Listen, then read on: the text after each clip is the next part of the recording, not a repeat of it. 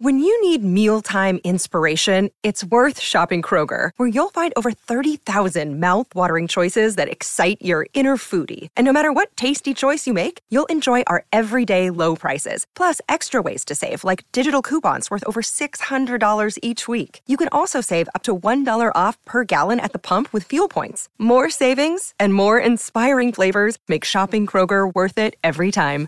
Kroger, fresh for everyone. Fuel restrictions apply.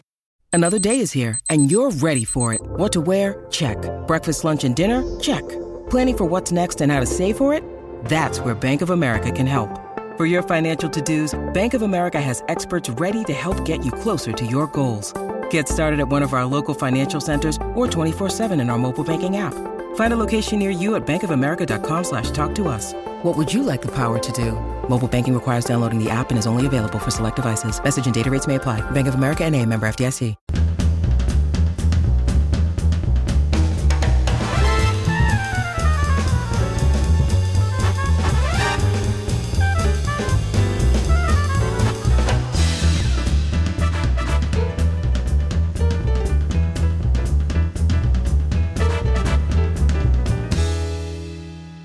Hey, hey, you! It's Kevin Pollak, your host. Welcome back to my Mrs. Maisel pod. How have you been? What have you been up to? Are you enjoying this particular day and or night? Uh, what do you do while you listen to this pod? Write me, my Mrs. Maisel pod at gmail.com, please. Or uh, record an audio or video and, and email it to my Mrs. Maisel pod at gmail.com. Either way, thank you for listening and being involved and telling everyone you've ever met. You've done that, of course.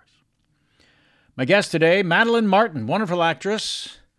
Uh, in season three, episode four, uh, which we'll discuss, um, you know, she uh, she plays part of the young subversives who, along with Abe Weissman, uh, talk about starting a uh, subversive newspaper and she's part of the the, the trio of sort of beatnik characters, uh, Madeleine Martin, and she's just wonderful. And I love talking to her about this episode. And I'm going to read, uh, you know, one of your emails towards the end, so make sure you catch that. Um, yeah, here we go. Let's jump in, shall we? My conversation about season three, episode four, with Madeleine Martin.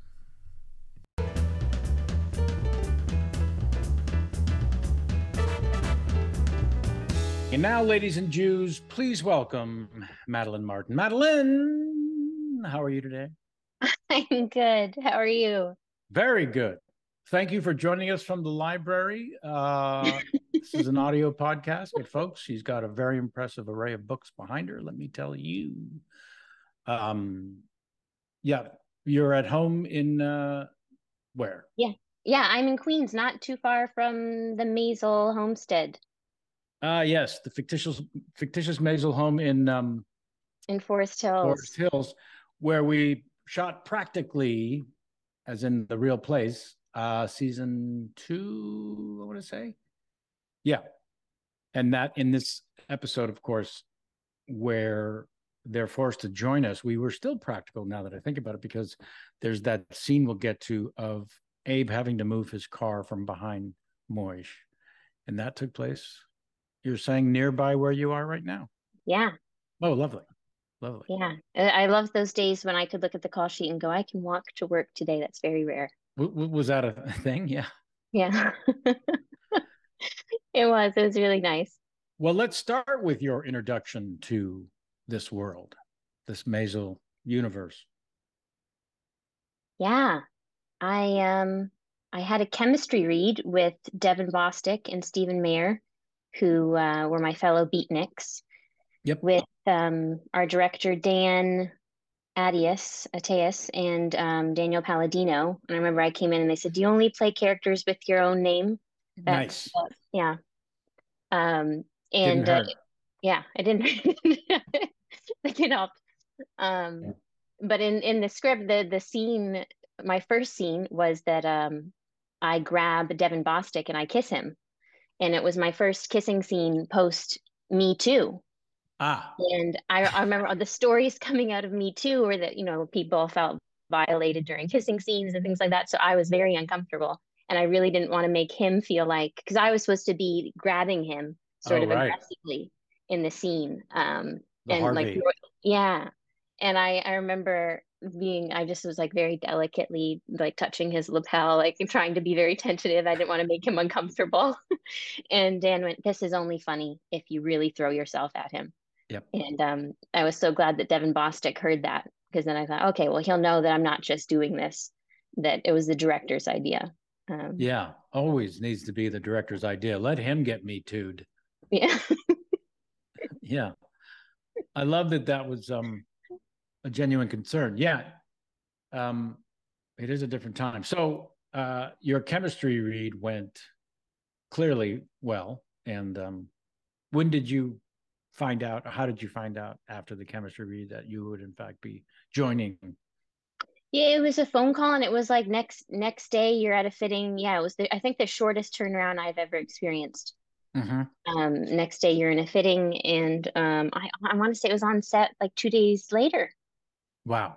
Yeah. Yeah, I, I have this fantasy. I'm just realizing this is the first time I'm sharing. It took 30 episodes recording to, for me to realize this. I keep saying the marvelous universe um, or the Maisel universe, and I'm wondering if someone who got the job is on the cell phone with their agent, and the reception breaks up a little, and all they hear is Marvel Universe, and they think it's a much different and potentially greater gig.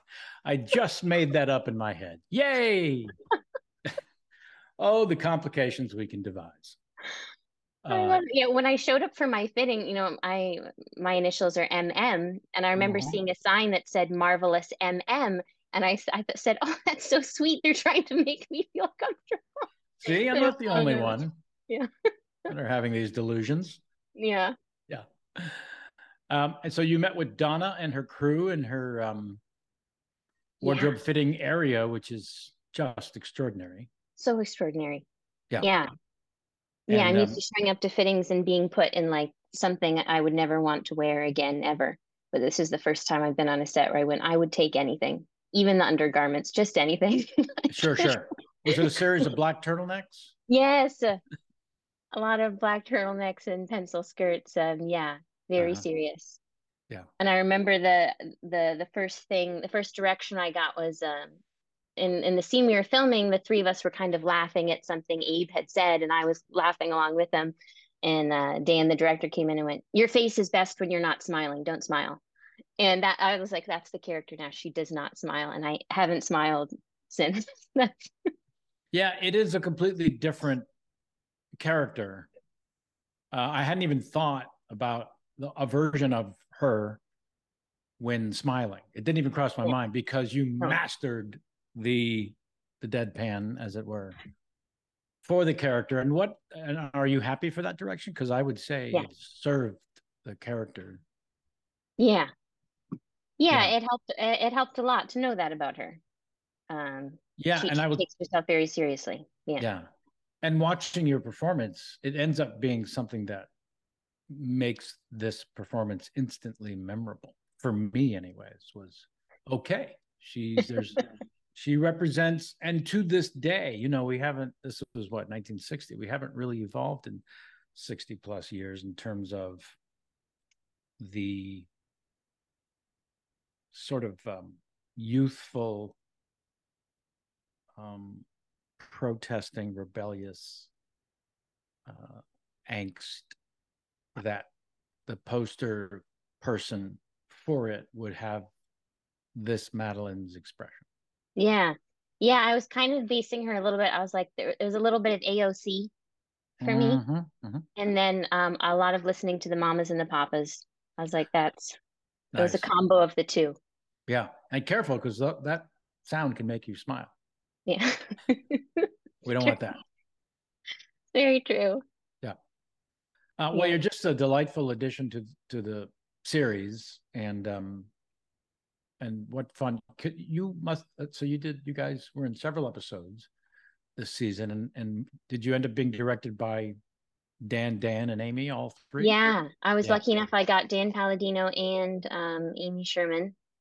Um, yeah, my with uh, Dan Palladino, I that was um, we go to that was the episode with the we go to Cuba, camp outside his door. Um, uh, repetition. I remember reading that and going, "Oh, there, this could you could try make this funny in so many different ways." And I had an idea of what it would be. And after the rehearsal, he turned to me, uh, Dan Palladino, and he went, uh, "Madeleine, I think it's funny if you just say it the same exact same way all three times." Uh, and I went, "Oh, of course!" Like, and I love the specificity of like this is what makes it funny. Um, yeah, Yeah, I'm seeing a pattern. People love to tell you what to do.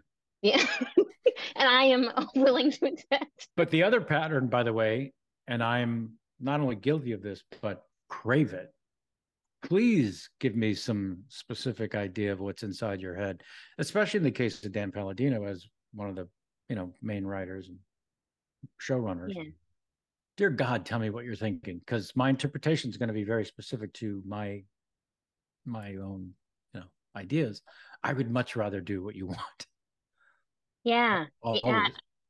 I've always been really interested in what makes a joke funny. Um, and and I know I, they're they're masters at writing comedy, so I, I I trust their judgment more than more than my own. Yeah, yeah. Which, from, from my point of view, as someone who's been writing my own stand up for 40 years, um, you know, it it it's it's. I, just remember over the years having situations where, you know, you I just know I'm the funniest person in the room, and I'm having to listen to basically baboons tell me what they want and it's just flies in the face of what my instincts honed in the battlefield decade after decade know to Yeah. false and um, in this case you're right that there's a freedom that comes with uh, this level of comedy genius Yeah. Yeah, that that's always been my favorite thing about the show too, is I feel like um the the comedic stance is such a, a valiant position to have in society that we need we need them so much. yeah Uh, yeah, Yeah, yeah. without yeah, without them we would we we would just be crying. So we need somebody who, who can take their pain and and share it with an audience and and make it into something that um that w- makes it easier for us to deal with our own pain. Yeah, and especially joining Abe on his mission to return to his subversive roots. Um, you know, every time we the, the, the series follows that storyline, it is the overtly serious nature of everyone's intent that becomes instantly hilarious. Yeah. And um, it's one of the things I love about the show is don't ever play the joke ever. Yeah, play it all as dramatic scenes. Yeah, I remember watching in amazement at um at Rachel Brosnahan. We were we'd been filming all day and um and she would spin around in a circle in between takes to keep her energy up. And I loved seeing that like of course that's what what is required of this level of uh of of, speech where you're keeping yeah, keeping the comedy going. Yeah, Um, that that that is one of several things she will do, and it is um, it makes sense every time. I agree. There's got to be something, otherwise she's superhuman, and that doesn't feel right. Yeah, it was so cool. I even loved that she asked uh, Tony Shalhoub, like, is it funnier if I do the look, the look, and then say the line, or say the line and then do the? And I love when you can see people break down making something funny to to the intonation, the delivery, the timing. That it Yeah. gets like a dance. Yeah, yeah, yeah. Um, Excellent, superb. Uh, well, thank you for sharing that. And uh, if you would still like to continue, let's jump into uh, season three, episode four, Yeah, uh, titled "Hands!" Exclamation point, written and directed by Dan Palladino. Uh, had you watched this episode prior to my demanding, requesting you watch it? I had not. I I've always done. Once I do something, it's none of my business what it looks like. Oh, really? Yeah. Yeah, a lot of actors feel that way. It's understandable. I go the other way. Everything I've ever done plays on a continuous loop on seven different screens throughout my home. And I just can't get enough. Yeah. But I do understand what you're saying. Um, so how did you feel watching? What did you were you just able to enjoy the parts of the episode that you weren't in, or, or did the, you allow the whole thing to wash over you? Um, no, you know what? I when I got to that that scene with with the three of us, and um, I Yeah. I saw the humor in a way that I didn't on the day. I don't think I realized how funny Tony Shalhoub was being. Thankfully, I guess in the moment when you're working with somebody, you don't want to find them hilarious. Right. Um, but watching it, I went, "Oh, it was really funny." I think I was so Madeline with with the the other Madeline, the character Madeline, that I was Sure. taking it very seriously, and I didn't find it funny at all. Uh, but then, but then watching, it, I went, "Oh, it was funny." yeah, and the note about when you say we go to Cuba each time, it it's perfect. It, it not just perfect, but stands out instantly.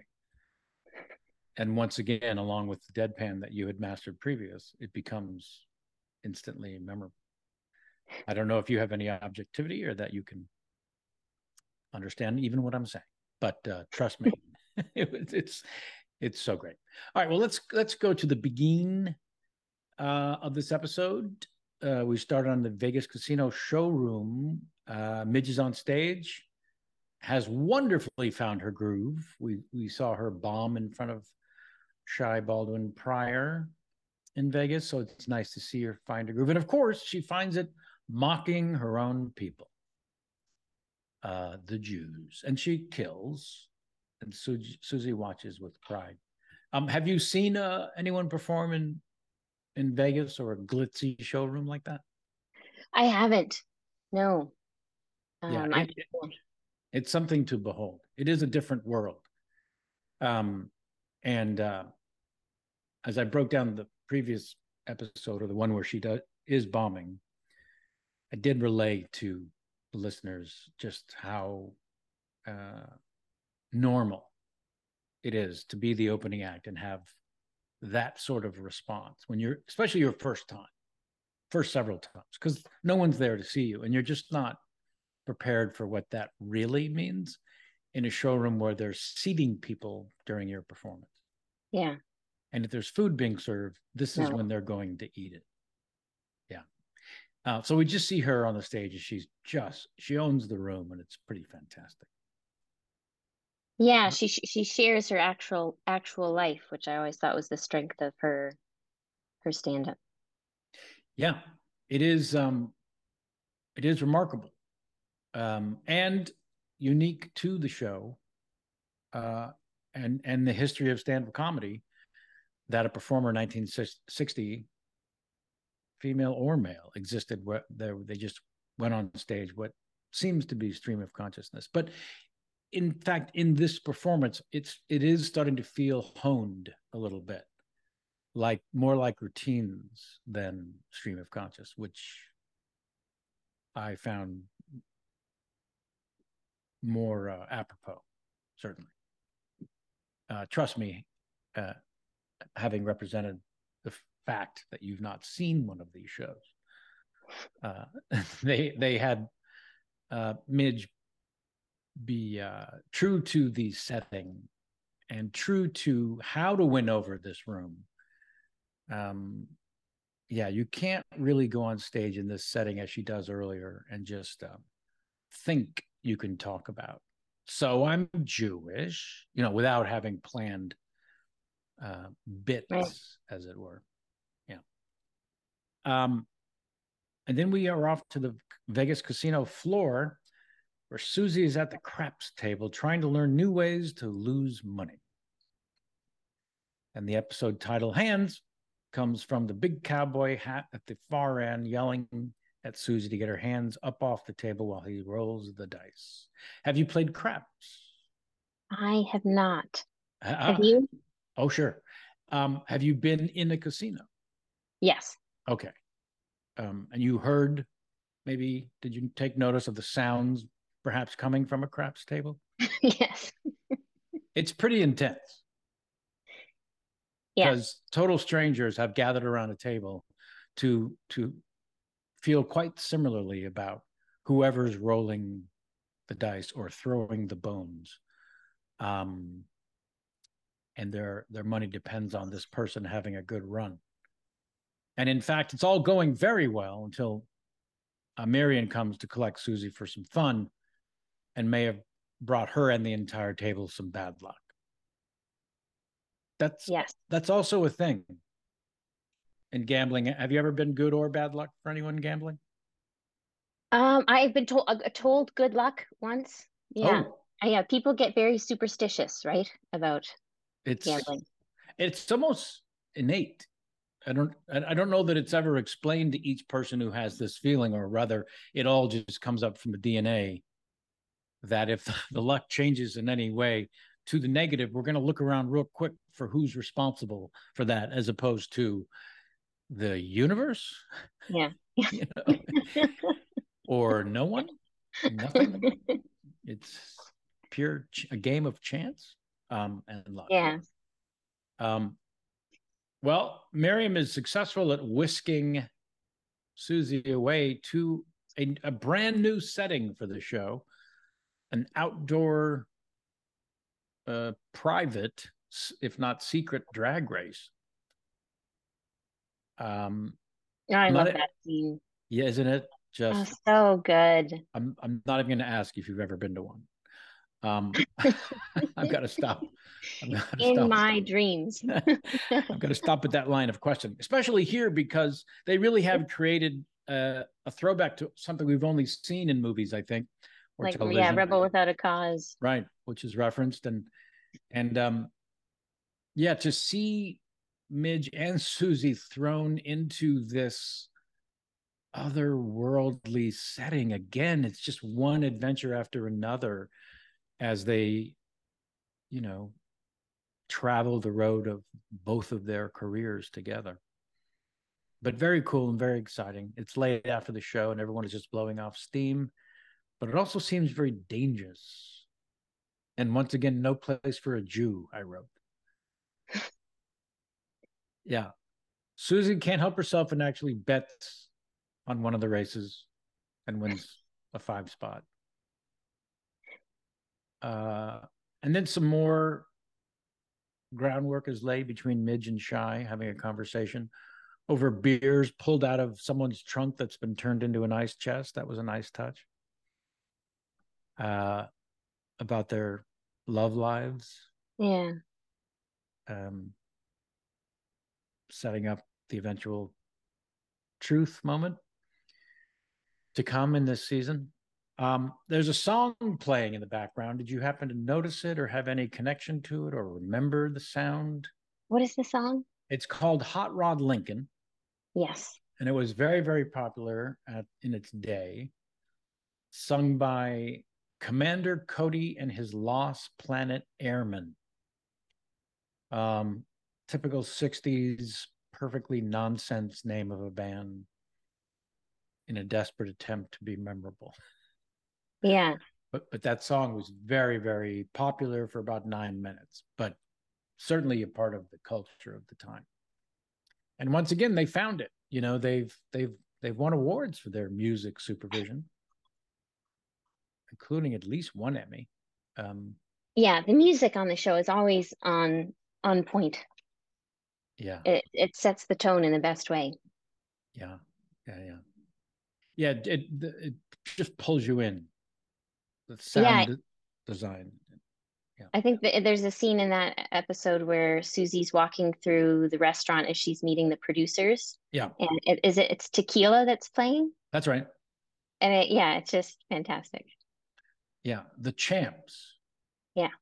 Strangest, another ridiculous name of a band, which probably is a good bar bet. I, I think everyone knows the song and no one knows who sang it. Yeah. Which can't be, that's got to be one of the rubs for a one hit wonder. uh, we're off to the Maisel home. Oh, the torture of Rose and Abe, sound asleep. Moishe wakes them shouting. They get up. It's 5:15 a.m. Moish needs Abe to move his car because it's blocking Moish's in the driveway. You know, they when we this season started and they got to this storyline of Abe and Rose having to move in with Moish and Shirley, the four actors involved in those characters were as happy as they've ever been. we just knew that this conflict was going to drive several episodes and it was juicy. And sure enough, we got a pretty good payday here. Yeah. Um, Yeah, I think I think my favorite line in that episode is I need I need your sheets. I'm still using them yeah. Yeah. Laundry day. Yeah. Uh, that's when Shirley yells at them coming up. Um, after the car moving, though, we're we're back in the Maisel home in the kitchen. Rose, Shirley, and Zelda. And the TV is blaring the Today Show while the radio is shouting the news. The noise is completely unnerving, and only Shirley is having fun. And keeps shouting J Fred J. Muggs is uh is on the Today Show. Were you familiar with this famous chimp? No. Yeah. Um, the backstory, uh, instead of doing too deep of a dive, I will just encourage everyone to take a moment to do a quick Wikipedia search on Fred J. Muggs because it's sort of astounding the career this chimp had and allegedly still alive at the age of 70, born in 52. Um, not completely uncommon for a chimp to live to 70. The average age is 50. I did too deep of a dive on. He went down. but this the the Today Show was brand new and it was struggling, and some producer in what for the anchor people must have felt like the most degrading move ever. Let's put a chimp on the news desk. Right. And and someone quit over it. One of the producers or anchors quit over this. And the chimp, Fred J. Muggs, goes on to not only make the Today Show wildly more famous, which I love that Amy and Dan tapped into. That, of course, Shirley would be more enamored with this monkey on the Today Show than anything else happening on the Today Show. Right. It was kind of perfect for what was happening at the time. Um, and then eventually, Abe and Rose are driven into their bedroom by the cacophony. And there they are, having escaped the insanity and momentarily enjoying just being quiet. It's so sad and hilarious. And a knock at the door, and it's Zelda, their former housekeeper who now works for the Maisels. Yeah, that great shot of the three of them. Oh, even the way that Zelda Matilda, the actress, sits down in a chair, joining them, and the sigh of relief. It's just so telling. Um, yeah, so I did write down a little bit. Let's see about Fred J. Muggs, regular Today Show, insanely famous because of it. I was born in the African colony of French Cameroon. As the story goes, he was brought to the States before his first birthday was purchased by two former NBC employees who got him appearances on the network for several programs, not just the Today Show. But his fame from the Today Show allowed him to tour the world. Yeah. Wow. Uh, as quite an attraction. I know, crazy. Oh, the power of television. Um, back to Vegas we go. Midge and Susie's hotel room. Midge is trying to get Susie to sit still long enough to enjoy her facial. Um, what was your take on this? I was I was taken just with the shot, the two of them each on those twin beds, Mm-hmm. like um like girls at camp. Right. Yeah. Pretty Uh, terrific. Yeah. There's been a few moments of Midge and her beauty regimens throughout the course of the series. And the fact that she's thrusting this one onto Susie is just sort of ground zero for guaranteed yucks. Yeah. Uh, and they they pull it off pretty amazingly. There's an envelope slipped under the door. It's one they've been waiting for, and sure enough, it's Midge's first paycheck. Do you remember that? Your first paycheck from professional show business, Oh my gosh. or any Yeah. early any early outstanding. Yes. of- yeah.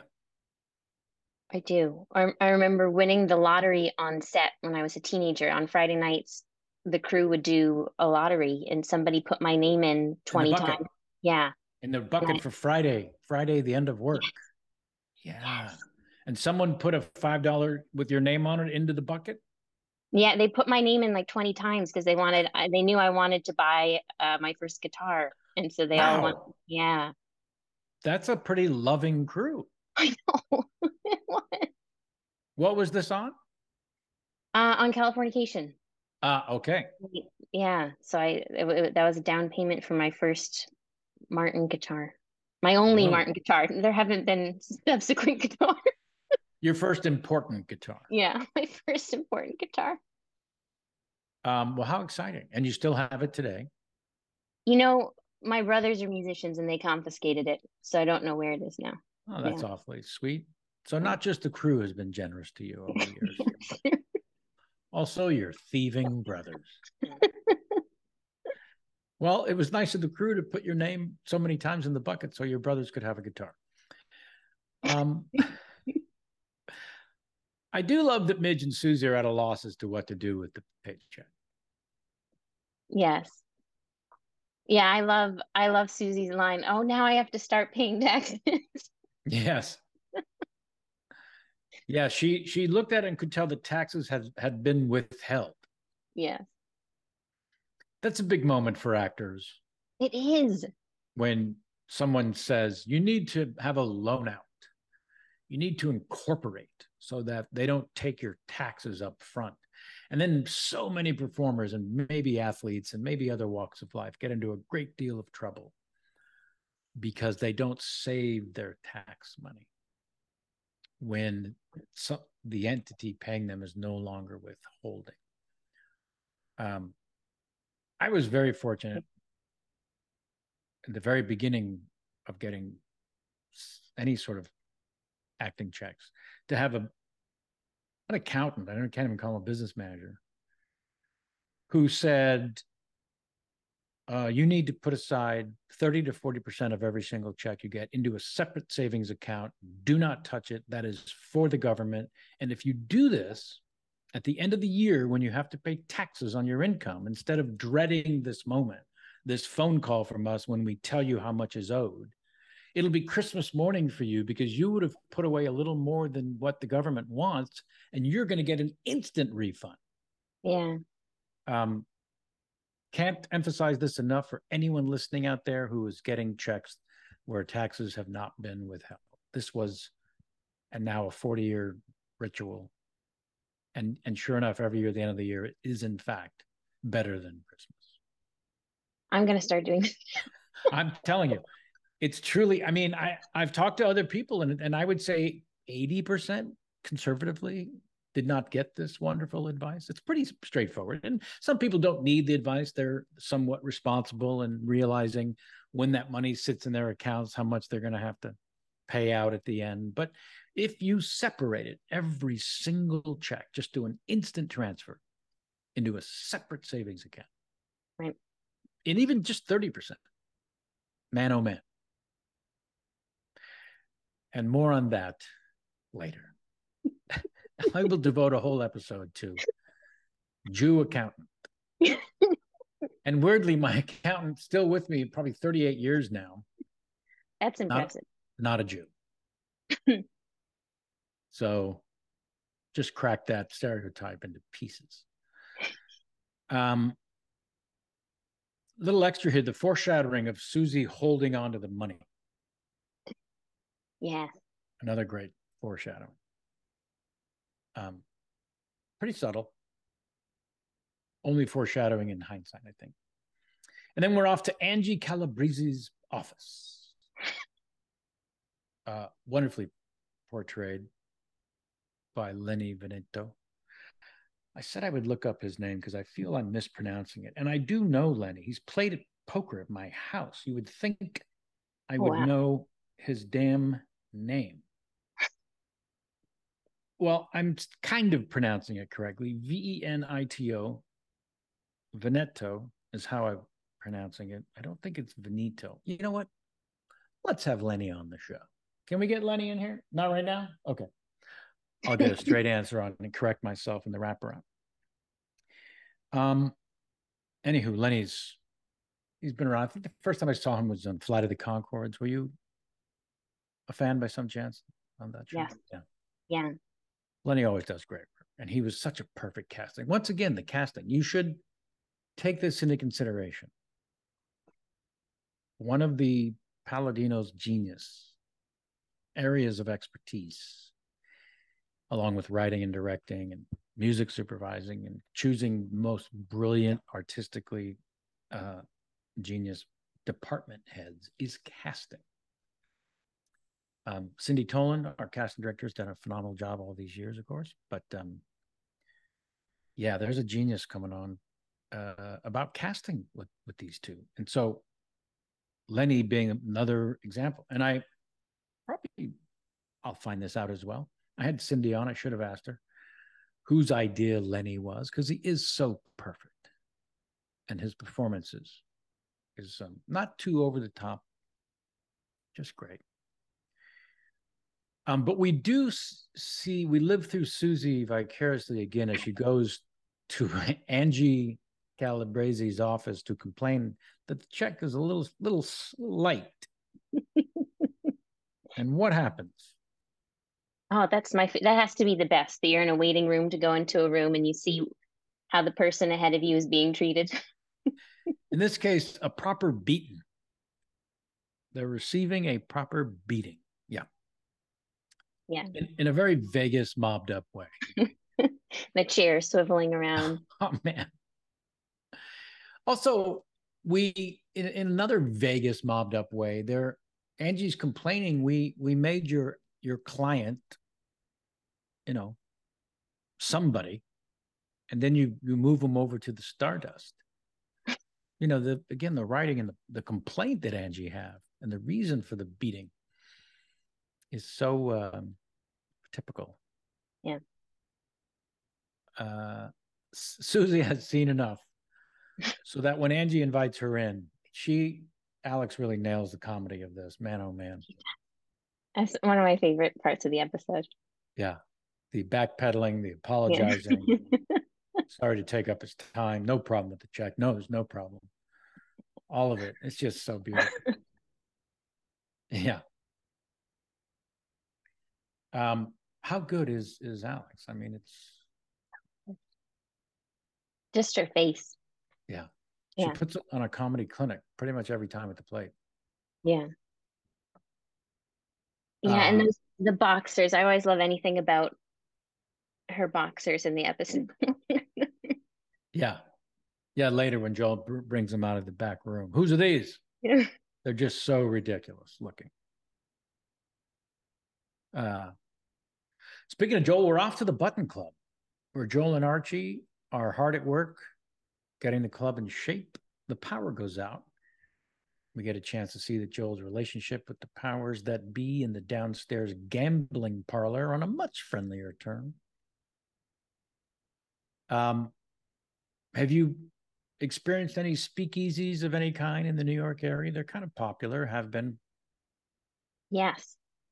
Actually, it was an actor I worked with who is in the Marvel franchise. Aha who introduced me to to speakeasies. I didn't find them on my own.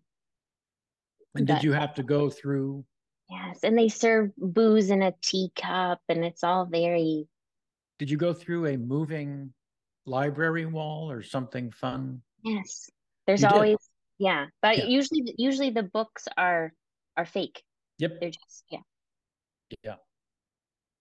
Yeah. Um, Tim Robbins and Susan Sarandon owned one of those.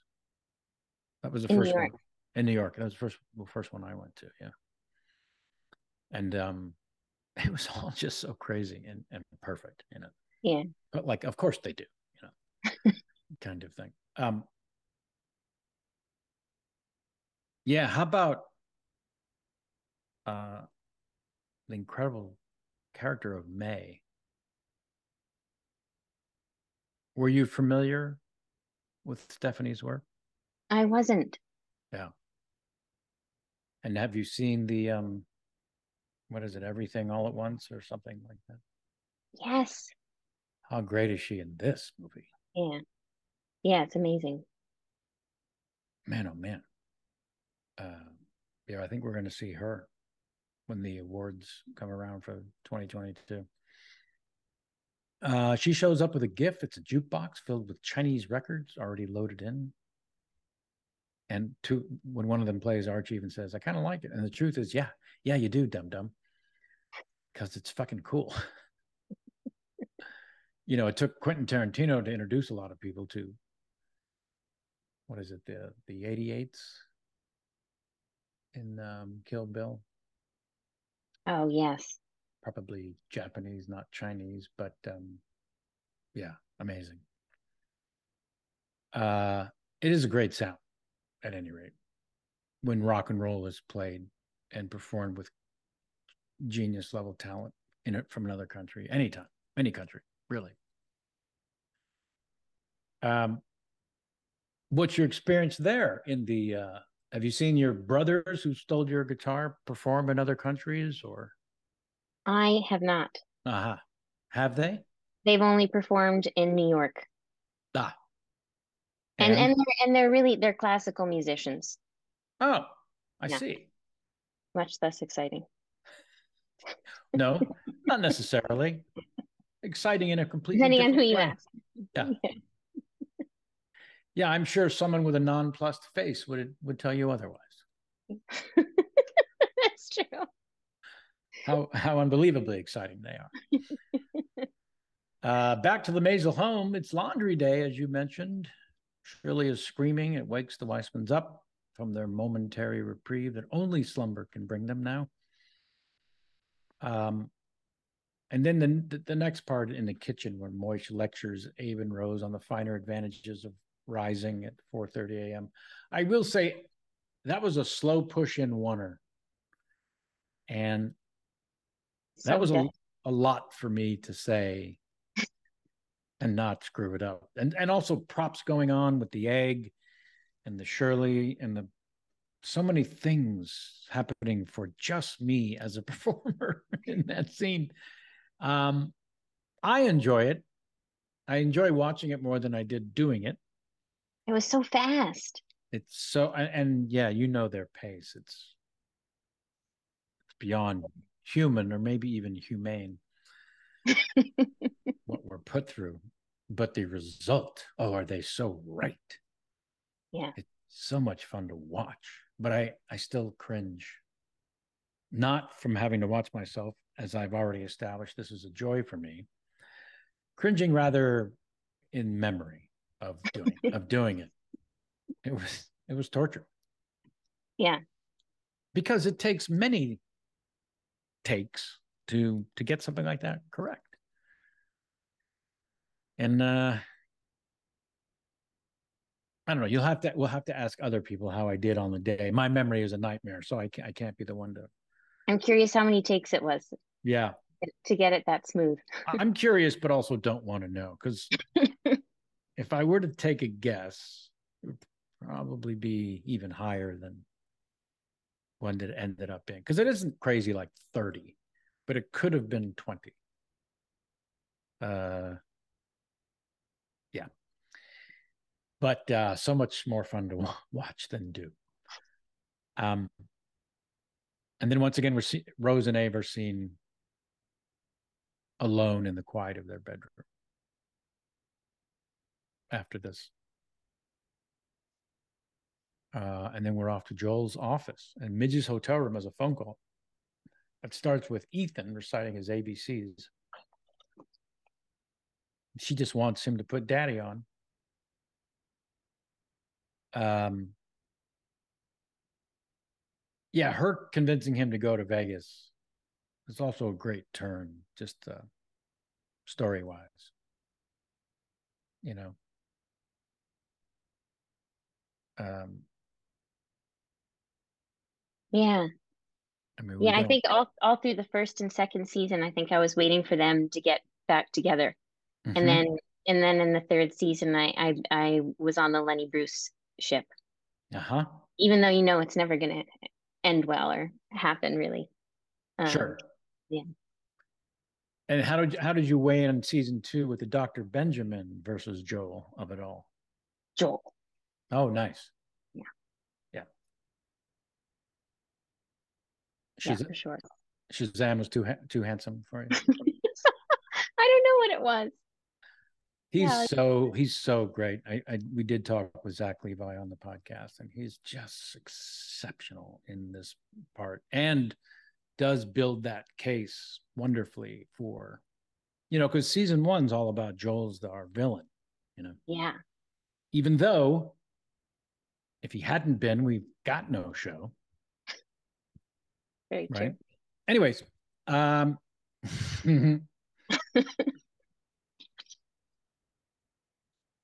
Susie's apartment. Susie's unpacking and noticing how different and better her apartment is and takes issue with Jackie cleaning up her dump. The chemistry of these two is so great. Brian Brian Tarantino is just so damn oh, good. Yep. The two of them together. Rhythm again, you know, they, they just write these rhythms for for pairings, right? Just yeah. everyone's doing a great dance. Um, and it has to be the most charming studio apartment I've ever seen in New York. They're yeah, not. They're not. They're not that charming. no, they're not. They really nailed, and then it wasn't. I think the first time we see it, it's a little better representative of the horrific nature of a four by four yeah. Manhattan studio. I love the ironing board that that comes out of the wall. All that. Yeah. And also how the character of jackie has really redefined the space.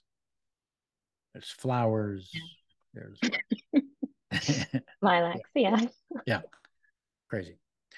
Um off to the stage deli we go susie has conned her way into a sit with two successful broadway producers who thought they were meeting with katharine hepburn It's pretty great. Uh, she pitches them Miss Julie, starring her client Sophie Lennon. and all they can do is howl at this ridiculous notion until Susie points out that Sophie's near unparalleled drawing power for audiences around the country would suggest this theater run's going to do okay. Yeah, that's uh, that's the manager we all want. Right? Yeah. I don't know if I've told shared this story on the podcast. Um, I guess I'll find out in post.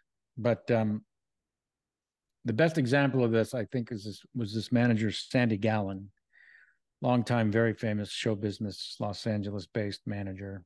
A lot of great, great, hugely successful talent that he represented. Anyways, when Rob Reiner was doing a Princess Bride, um, or just Princess Bride. I don't think there is an uh.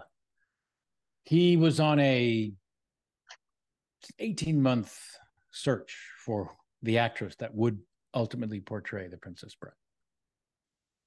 And uh, was coming up snake eyes on that role. Uh, for those of you that have played craps, and uh, it was driving him insane. Every famous actress of the day was coming in you know desperate to play the part the movie had several other incarnations over 10 years no one could figure out how to tell that novel as a movie and rob finally wrestled it and trying to find his princess bride before casting Cary Elwes, of course to play in this case prince charming um,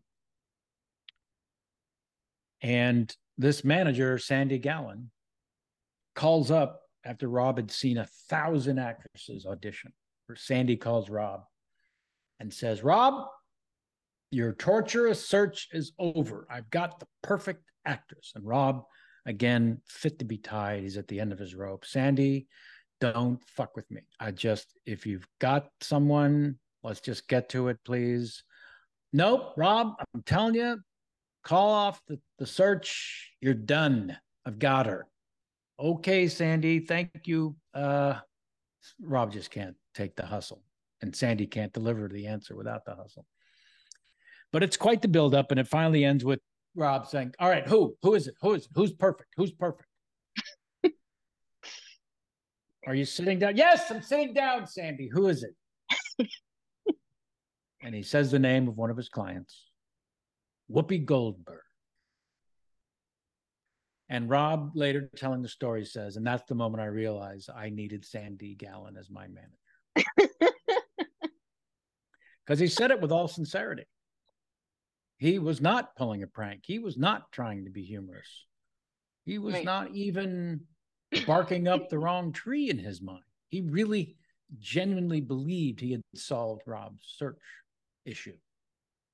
Yeah. Um, yeah. So though you're right. Susie in this moment in this scene, Amy and Dan once again have found that little moment where you're right. I, I love your observation. You realize, I wish I had a manager like that. Yeah. Yeah. Um, I should point out that Peter Grosz or Groz and Grant Shaud, Shaud, Grant Shaud, are terrific as the Broadway producers. Grant Shaud, of course, sidebar from the television sitcom M- monstrous success, Murphy Brown, a part that I auditioned for and would have killed for. Grant Shaud was great. As Miles was the name of the character. Trivia for you there. But both these actors are just tremendous. Um, and and agree if you can get if if if Susie can get the male lead anchor of the casting pieces. the dead weight of the production, as she says. as she says when she meets with him. yeah. so good. Um oh, so Joel arrives in Vegas, walks on the casino floor, suitcase in hand, greeted instantly by this character Raymond, who says Angie heard Midge has a guest arriving. That moment um, have you have you arrived anywhere with on somebody's uh, or your own ticket that it is a it is a magical moment when things line up. Yeah. And you're given treatment that even you know you don't really yes. deserve. Yeah. So you've had some version of that. I think I have. Yes. Yeah, where you go, oh, they've set things up to be nicer for me. This is unusual. yeah. Imposter syndrome sets in yeah. immediately. right. Here's your key. Let us know if you need anything. And as he crosses out, we do have a nice little extra moment here where we see Midge's new headshot yeah. on a little display next to Shy advertising the show. And we've gotten away from the panties problem, but it is of a facial expression of hers that no one should. And it's hilarious. And it, again, the camera just moves past it. You really have to be looking for it to catch yeah. this little sight gag. Love, love, love it. And now we get to your scene in Michael Kessler's office. Um, by the time you do this scene in this episode, you guys have had your scenes, your previous episodes, your your chemistry intact. Um, other than the necessity of getting you to say we go to Cuba the same way every time, you're dialed in. Yeah. Yeah, I, I was relaxed enough. I was reading the newspaper in between takes, and I remember Tony Shalhoub going, what's happening and i said oh they're they're making ai technology that's going to be able to read our minds in the future and it's going to be used in um, police interrogations and he went oh, yes it's good. There's nothing in my mind. See? Yeah. That's fantastic. Yeah. That's tony on the set. Yeah. Perfect example of what you can get from a Shalhoub yeah. Yeah, he's redonkulously hilarious on the show, and equally so as himself. We have a text thread among the, the cast, and you know, people are weighing in on various things. And I always sense he's got a he's working on a reply. Because when they arrive in the text thread, they're just hilarious. As if a team of writers had spent a few days trying to figure out how is Tony going to reply to this. No. Doesn't do the quick response. No. Yeah. He takes his time until he's nailed it so that no one can follow, which is usually the case. Yeah. Madeline is really pushing they go to Cuba, as mentioned. Abe just wants a plan for the lead story of the paper's first issue. That's what the struggle is about. And then Kessler reappears in his own office. We're not really, unless you're really paying attention, we, we don't know where we are when the scene starts as the audience. Once again, he's on his long cord telephone that he has to do some physical shtick to un, unravel yeah. himself. I love he did that in the rehearsal. I thought, oh, I wonder if he's going to keep, and he kept it up for every every take. Yeah, we spoke to Max. Um, he must have been a fun addition that day when you were working. Yeah. Um, yeah, we had we all the three beatniks. We would always meet for coffee before we filmed, just because we need to get our energy up for the fast paced dialogue. And then right. at the end of the day, we would go for a drink because we needed to decompress after speaking so quickly. Oh, that's hilarious. That was our routine. That's pretty good. yeah. Co- coffee to get get the dialogue going and then a drink to, to decompress from mm-hmm. however it went. So none of you are comfortable being yourselves or present. no. Before, during, or after. Well, that's good. uh, you kids out there listening, this is uh, this is how it really works.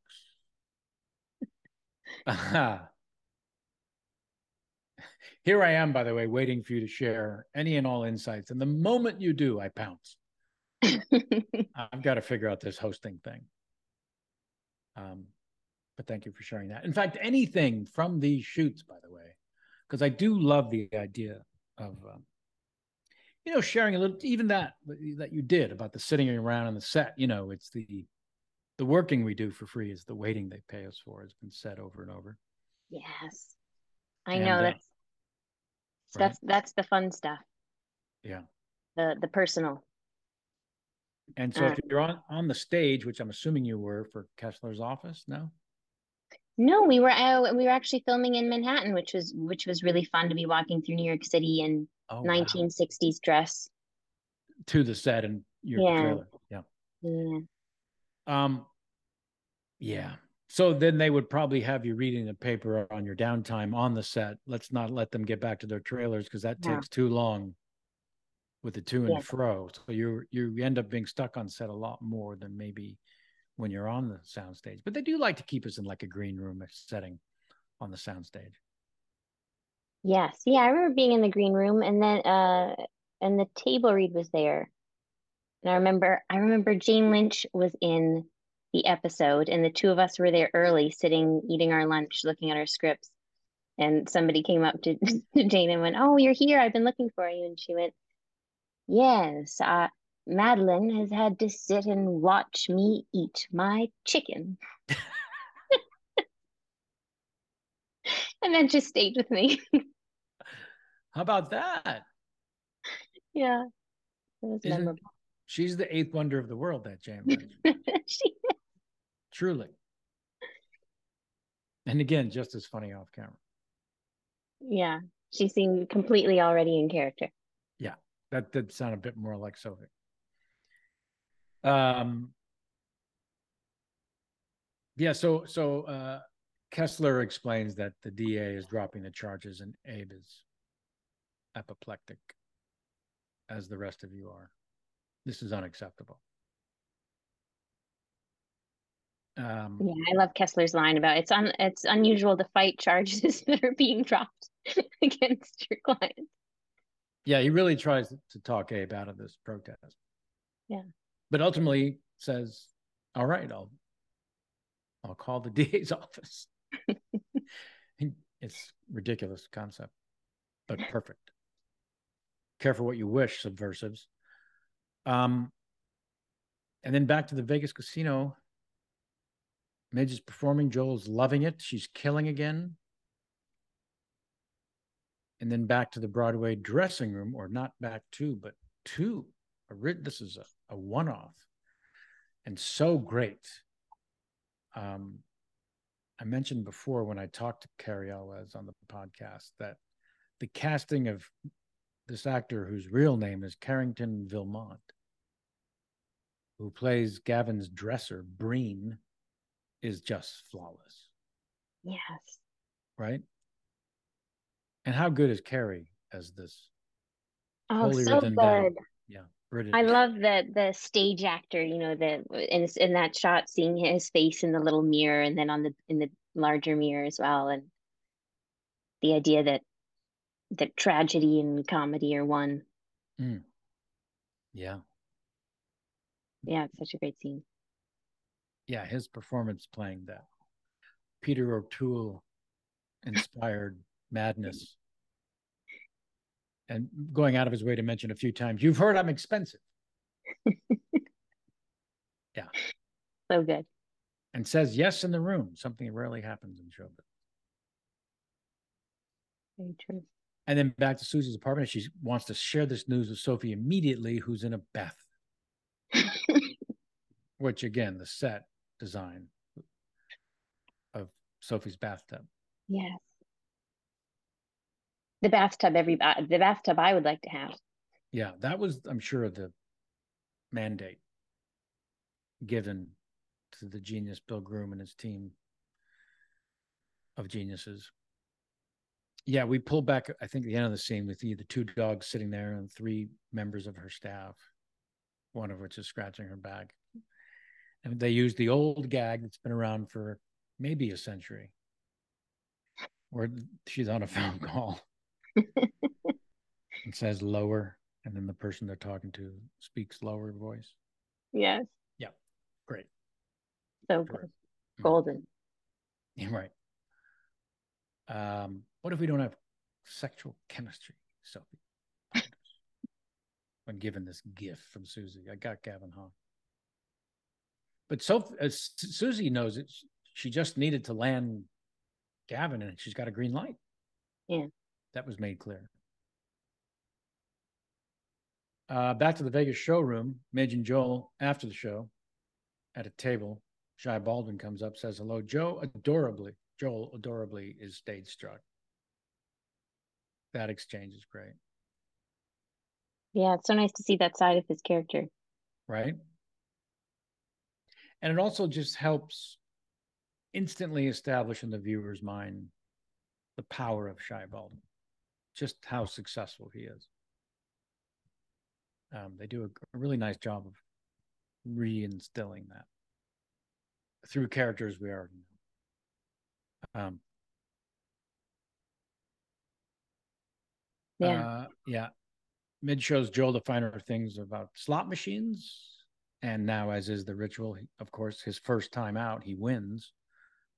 Um, that is the rule at a casino somehow magically the universe allows you to win the first time. You'll hear more stories of people's first venture into a casino that they won. And I don't know how the casino knows that. Because then you're hooked for life.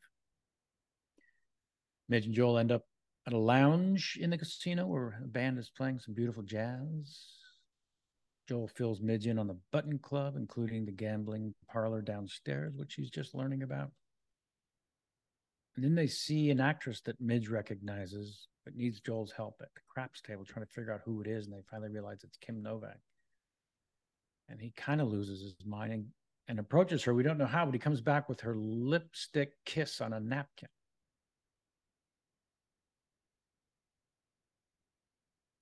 You remember an early uh, finding, tracking of a famous person? No, but I was thinking that's nicer than taking a photo of somebody. I, right. I actually is it it is a little bit nicer stealing their napkin with their lipstick blot on it rather than like surreptitiously taking a photo of them. oh yeah. yes. Good point. Um and then we don't know where Midge and Joel are going off to this night. We just know it in the next scene, it's the next morning. And oh boy, what a night it must have been. I would slowly piece together between the two of them when they wake up in bed naked together, seemingly. Um, yeah, first thing it's obvious they slept together. Oh, but it's a tad more involved than they're just having sex. Soon discovered through a couple of photographs and a ring on Midge's finger, they got remarried. He keeps saying, I can't feel my tongue. Now, did that come across to you as just a effect of a hangover? Yes. Yeah. Yeah, yeah to, the, the, numbness. Yeah. Yeah, it's so so specific of a yeah. of a next day feeling. Um, but he's freaking out, and she's joking, as is her wont, which is only upsetting him more. And then he ends up mentioning Mei back at the Button Club. Right. And that's the first bringing up of a another partner of his. Yeah. Which he's quick to throw out. She did it first. Uh, you were engaged. And then he, next he's tried to suggest she slept with Shy Baldwin. And that's when he goes into the bathroom and brings out some men's boxer shorts. Whose are these? They're Susie's, you idiot. And he can't really argue that. It's just an instantly drops the case, which I also love. Yeah. Uh, he leaves, and then shortly after, she gets a phone call from Abe and Rose, who are frantically complaining about Moish and Shirley.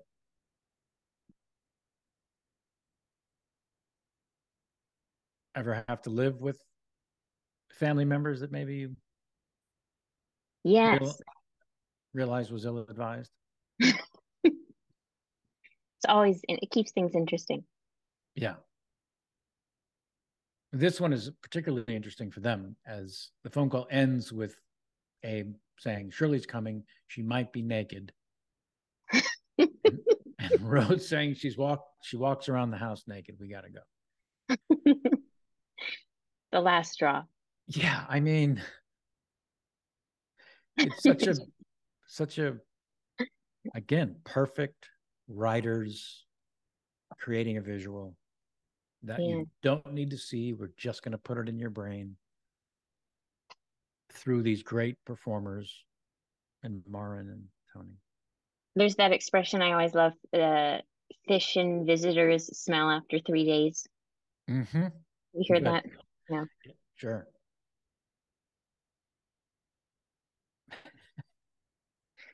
yeah.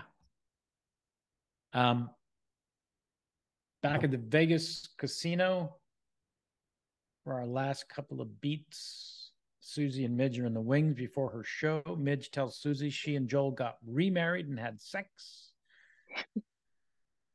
Susie's a little freaked out by both Angie joins them, and Susie's sphincter instantly seizes up. Once again. Just so funny. Uh, and that alone would have been a great button to the episode. But no, no. Let's show Susie and the gamblers one more time at the craps table. And she's so at home, the evolution, full circle. She's so at home now. She's the one that yells at another gambler at the craps table Hands! yes. And we've come full circle. I, I love that you get to hear the beginning of Midge's stand up. The what do you think of a, a woman who marries her ex husband? Because I feel like for me that's always the theme of the show that she that she takes the pain in her life and by sharing it with the audience, that's how she feels most at home. That's how she makes it bearable. And so yeah. she takes that yeah that pain of of what happens with Joel and and makes comedy out of it. Yeah. You like that? Love that. Mm. Well, maybe now you'll watch more episodes. I don't know why you hate the show so much. I love the show. Oh. so you've seen other episodes that you're not in? Yeah. Oh, yes. Okay. okay. Yeah, just selectively leave out the ones that I'm in. It's just it's the ones you're in. those are the only ones you can't stand. Yeah. Okay.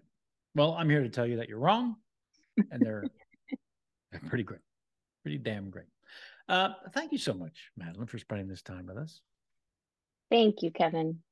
Yeah, A pleasure. you you were sought out by me to be on the podcast because um, not only do I want to represent a female voice as often as possible in the podcast, what with this female-driven show, but um, I just loved your character from the moment. I know this is sickening to you, but the moment you appeared on the show, it's just instantly, who is this? What's happening in her brain?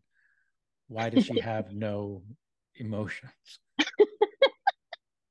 It was perfect though. I, you know, the direction was solid as hell, but it's all about how you execute that direction. Um, I was told very early that I was doing, having had no formal training, that I was doing a style of acting called less is more, and that there was a second half, second part to that term. Less is more, nothing is best. If you can do nothing in a scene and steal focus, you win. And I'm here to tell you, Madeleine, you won. Thank you. Yeah, thank you very much. Well, come on. How delightful is Madeleine Martin? I ask you. How delightful. You hear the happiness in her laugh. You could see her smile, can't you? In your mind's eye. Wow, what a terrific actress. What a terrific talent. And how much fun did I have uh, talking about season three, episode four? You may want to tune in for next week, or the next episode, I should say. Um, yeah, we have another astonishing actress who uh, played a very important part, and um, I'm very excited to talk to her and have you hear that. Um, yeah, right. Any follow up questions for Madeleine Martin? Uh, right, of course. My Mrs. At gmail.com. Comments, questions, whatever. However, you'd like to be involved, folks. I love to have you involved. Please.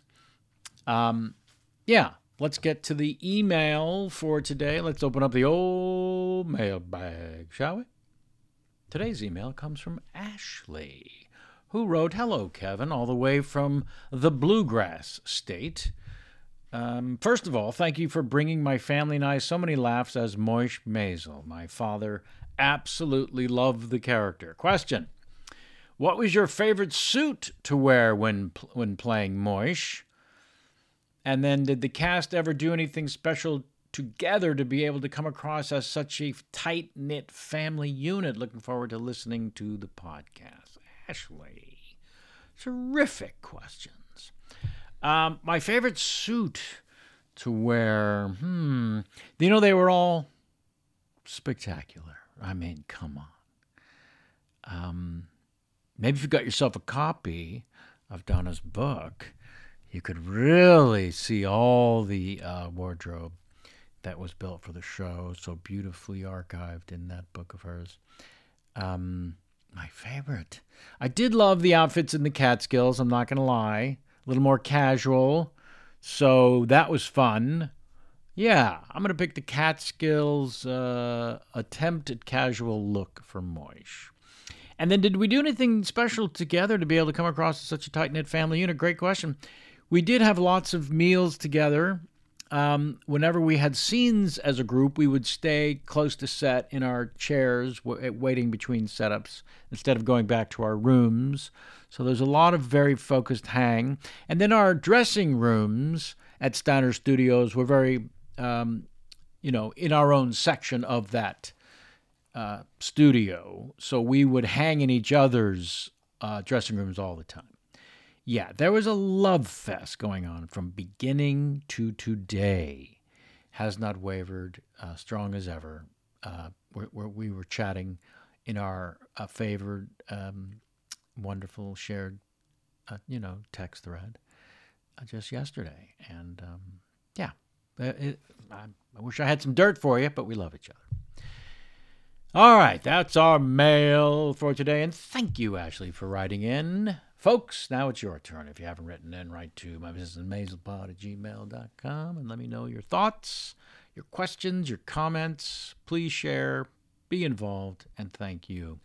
Um, yeah, watch uh, in preparation for next episode, season three, episode five.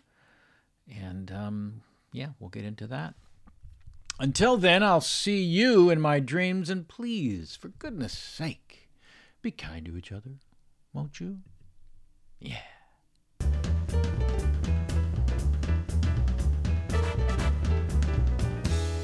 Okay, closing credits time. My Mrs. Maisel pod was created by me, your host, Kevin Pollak, research writer, producer, Jamie Fox, and our engineer, recording, post production, producer genius is Ken Plume. My Mrs. Maisel pod is brought to you by the fine folks at Q Code. Q Code.